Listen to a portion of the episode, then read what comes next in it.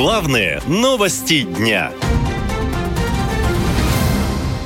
СВО будет вечно?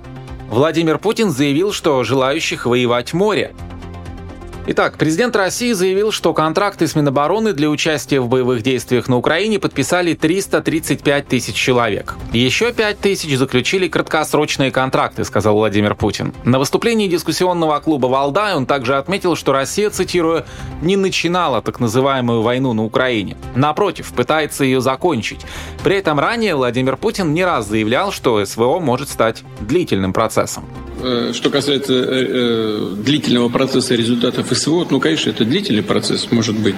Так, но потом вы значит, упомянули о том, что появились новые территории. Ну вот и такой все-таки значимый результат для, для России. Это серьезный вопрос. Так Владимир Путин говорил раньше. Теперь же на выступлении дискуссионного клуба «Валдай» он сказал, что у России нет никаких интересов с точки зрения отвоевывания каких-то дополнительных территорий. Мол, нам еще осваивать и осваивать Сибирь, Восточную Сибирь и Дальний Восток. Президент подчеркнул, что Россия самая большая страна в мире и новые земли она не ищет. В общем, по его словам, это не территориальный конфликт. Специальная военная операция длится уже более чем полтора года. Украинские власти постоянно заявляют, что все закончится, когда Россия Россия проиграет на поле боя, а Украина вернет все свои территории. А то, сколько будут продолжаться боевые действия, зависит от скорости поставок вооружения и союзников Украины. При этом в ожидании новых ракетных обстрелов России энергетической инфраструктуры Украины западные страны усиливают помощь Киеву. Военные эксперты сейчас с осторожностью называют несколько дат окончания СВО.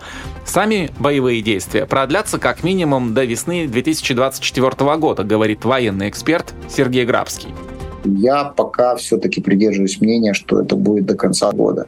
Возможно, с переходом в 2024 год, в зависимости от того, насколько российская экономика справится с этим ошеломительным ударом, связанным с призывом как минимум 300 тысяч э, рабочих рук э, ряды вооруженных сил. Тем временем власти продолжают расширять перечень граждан, подлежащих воинскому учету и возможному призыву в армию для участия в боевых действиях. Недавно президент Владимир Путин утвердил поправки к закону о воинской обязанности обязанностей военной службе.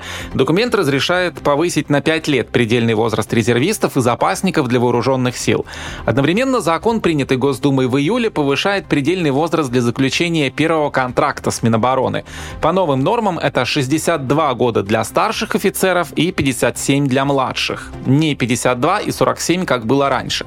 Российской армии не хватает солдат, поэтому власти всевозможными путями ищут, как увеличить количество военных для фронта на Украине. А желания идти воевать у россиян нет, считает юрист Александр Помазуев э, просто рамки будут шире, соответственно, больше людей будет подпадать под мобилизацию, можно будет повысить лимиты или как минимум сохранить с учетом того, что сейчас люди не горят желанием э, идти в армию, потому что это в буквальном смысле зона смерти, и они просто расширяют базу для призыва словам экспертов, людей в армии катастрофически не хватает, поэтому пополнить войска живой силой и власти стараются как могут. При этом официально, как и в прошлом году, проведение мобилизации власти отрицают, а вот правозащитники и эксперты уверены, что мобилизация теперь будет скрытой.